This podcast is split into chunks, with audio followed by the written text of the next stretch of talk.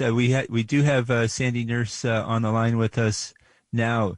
Um, so uh, there's so much uh, we c- you know, we could say about Sandy. Just uh, briefly, she's um, she was elected to city council last year. and um, she's a part of a large new cohort of progressive city council members, many of them women of color who've taken office and she represents District 37 in Bushwick, Cypress Hills, and East New York. Uh, Sandy was also a protest leader here in New York at Occupy Wall Street and uh, during the Black Lives Matter uprisings in 2014 and 2020. And um, she also uh, founded the Mayday Community Space in Bushwick and BK Rot, an, orga- an organic composting service in Bushwick that provided jobs for a, a local youth. She now chairs City Council Sanitation Committee, which oversees the largest municipal sanitation department in the country. What a turn of events! And we're looking forward to hearing her, uh, from her in a, in a, moment about her first two and a half months on City Council and why she's passionate about her new position as chair of the Sanitation Committee. Among other things, she's leading the fight to reverse Mayor Adams' proposed cuts to the sanitation department budget. Sandy, welcome to WBAI Radio. Hi, everyone. Thank you. Thanks for having me. Hi, John. Hi, Leslie. Hi. Hi. Uh, uh, so, uh, can you talk first of all uh, about what it means to be appointed chair of the city council's uh, sanitation committee and your long involvement with projects related to trash collection?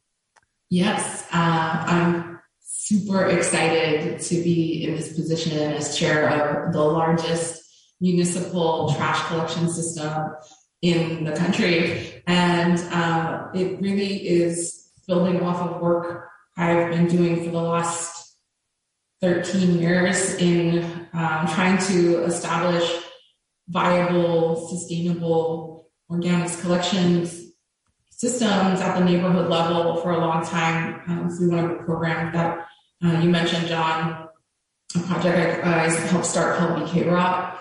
Um, because we, we up here in North Brooklyn, and particularly in Community Board 4 and 5, we didn't actually ever have access to the brown bin program. So um, our community hasn't really had a chance to participate in this, um, to, to experiment and, and, enjoy the benefits of separating our food waste out of our trash.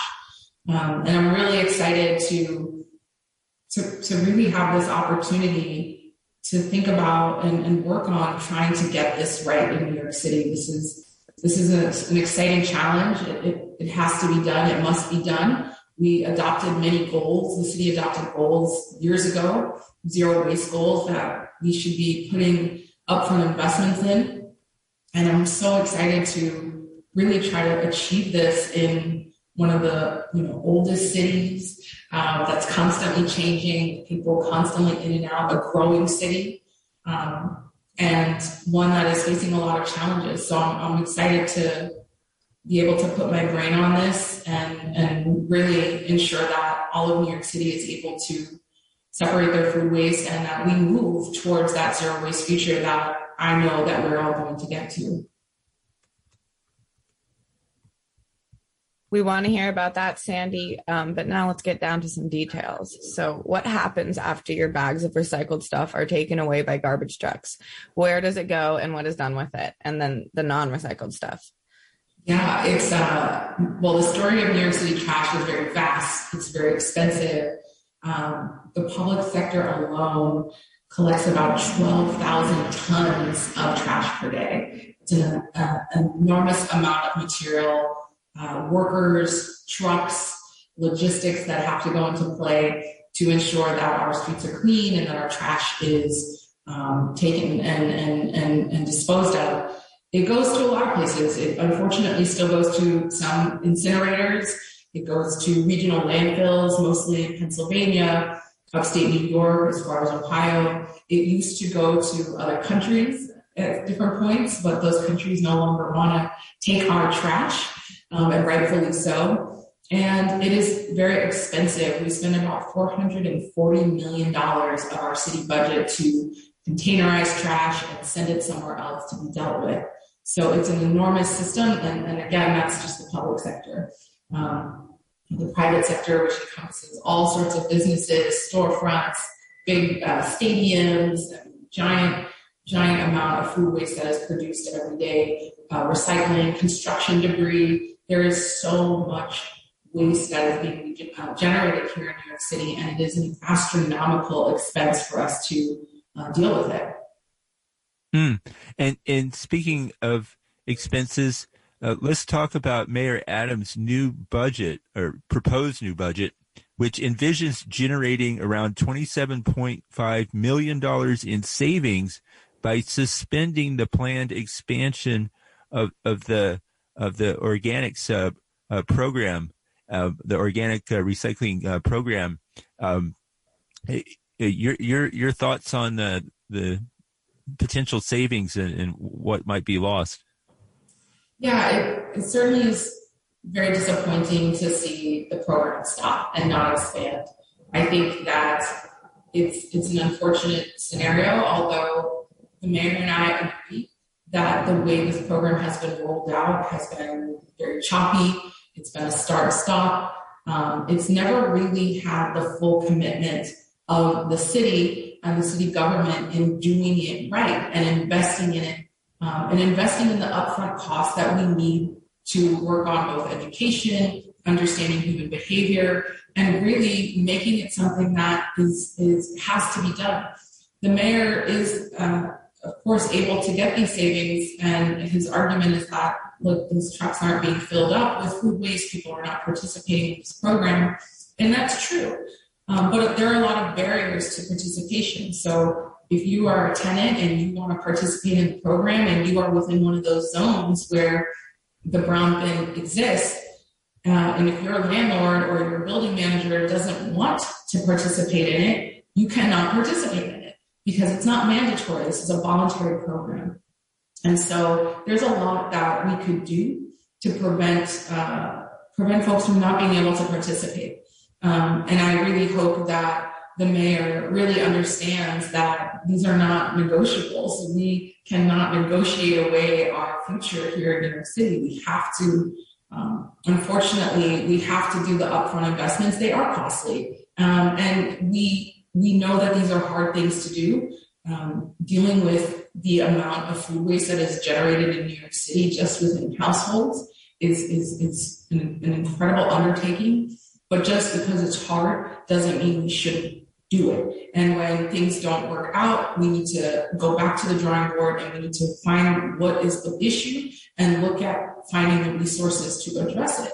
Um, because the zero waste goals that we have adopted are not something that we can just um, decide to dibble dabble in every other year. We have to have a full commitment from this administration to addressing the climate crisis to building resiliency to addressing environmental injustices. And one of the, the most concrete, tangible ways we can achieve this goal is to get organics right. It is, it is not like recyclable plastics, you know, where it's confusing sometimes about what is recyclable and what isn't. Food waste is not deniable. It's, it's undeniable. You take it and you compost it or you process it, it has a product and an outcome that's unmistakable. And so it is a, a worthwhile investment for this city um, to do and, and not forsake it for short term savings that will hurt us in the long run. Right. Also, want to ask you about uh, um, sanitation equity and, and the way different neighborhoods are treated uh, differently. Um, uh, last last July, we were uh, joined on our show by uh, Kristin uh, Richardson Jordan, another one of your uh, new colleagues on City Council, elected in Harlem last year, and um, she spoke about that as as one of her concerns. she ran on, on on on on concerns about rats and trash, and let's see if we can hear from her in this clip.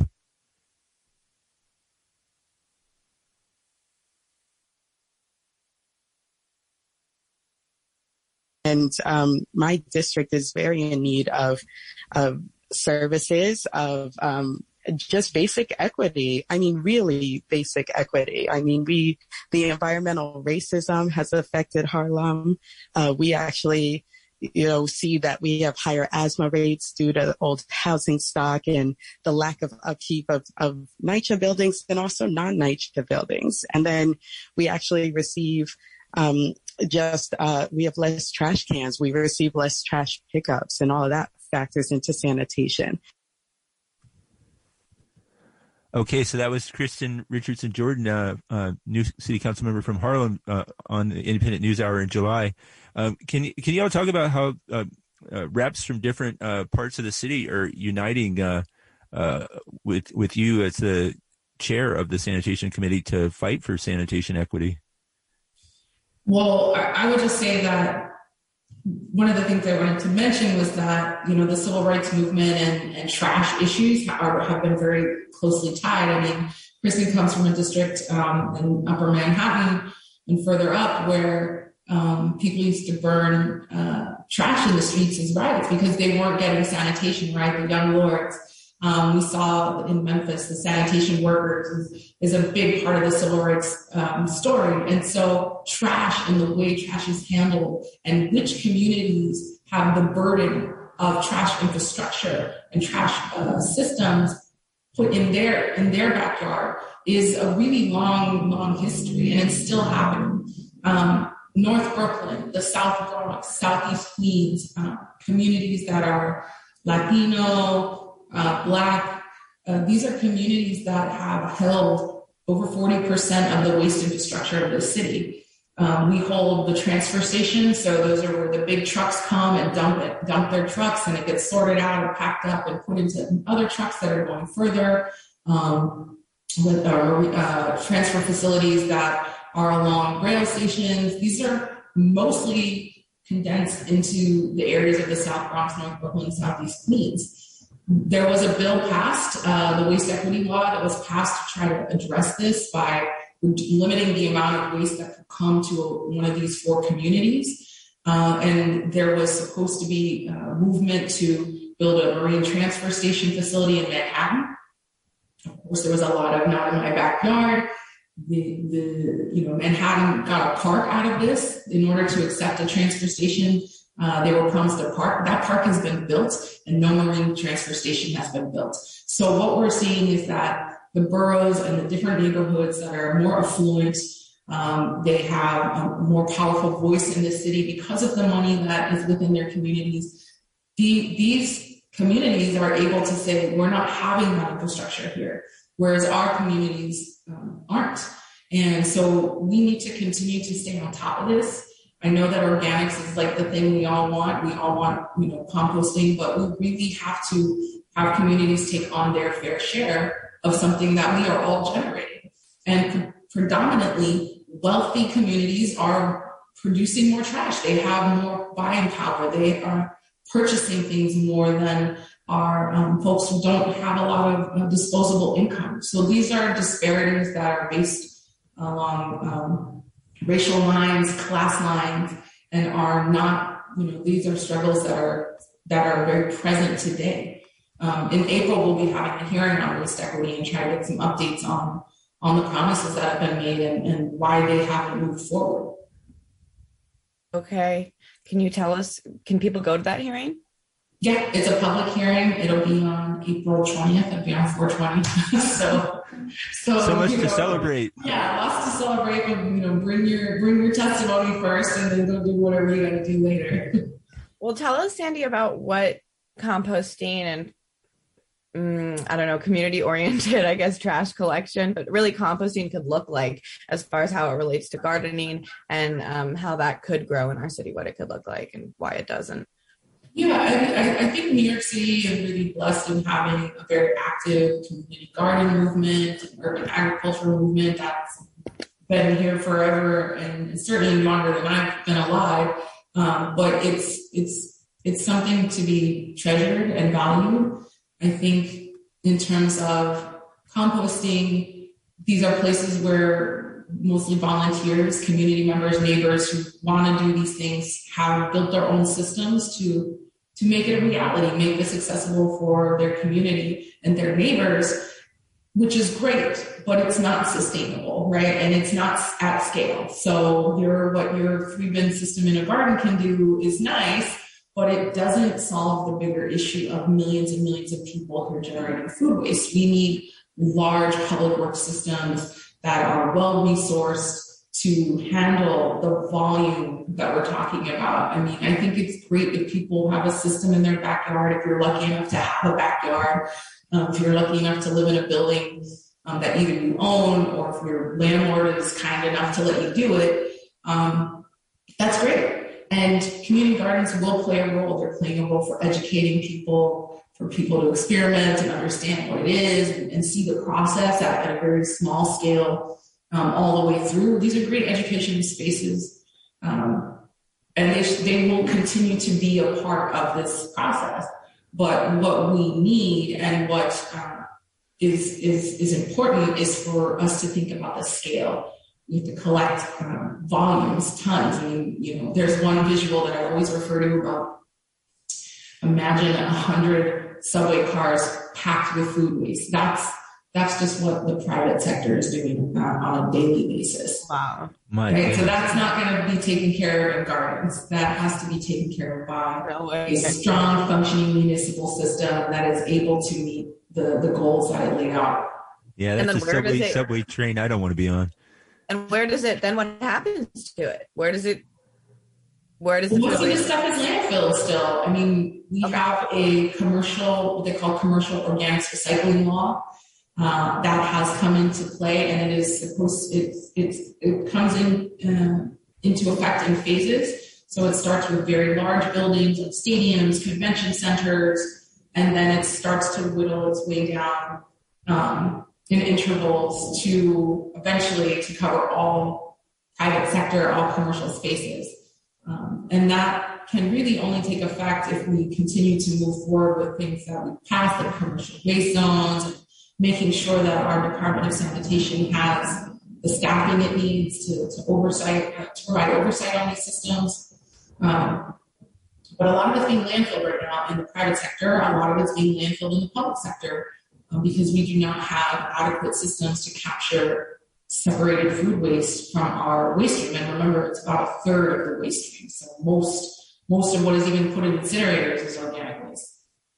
Right. Um, we we have a couple more minutes here, and there's a couple more things we wanted to hit on.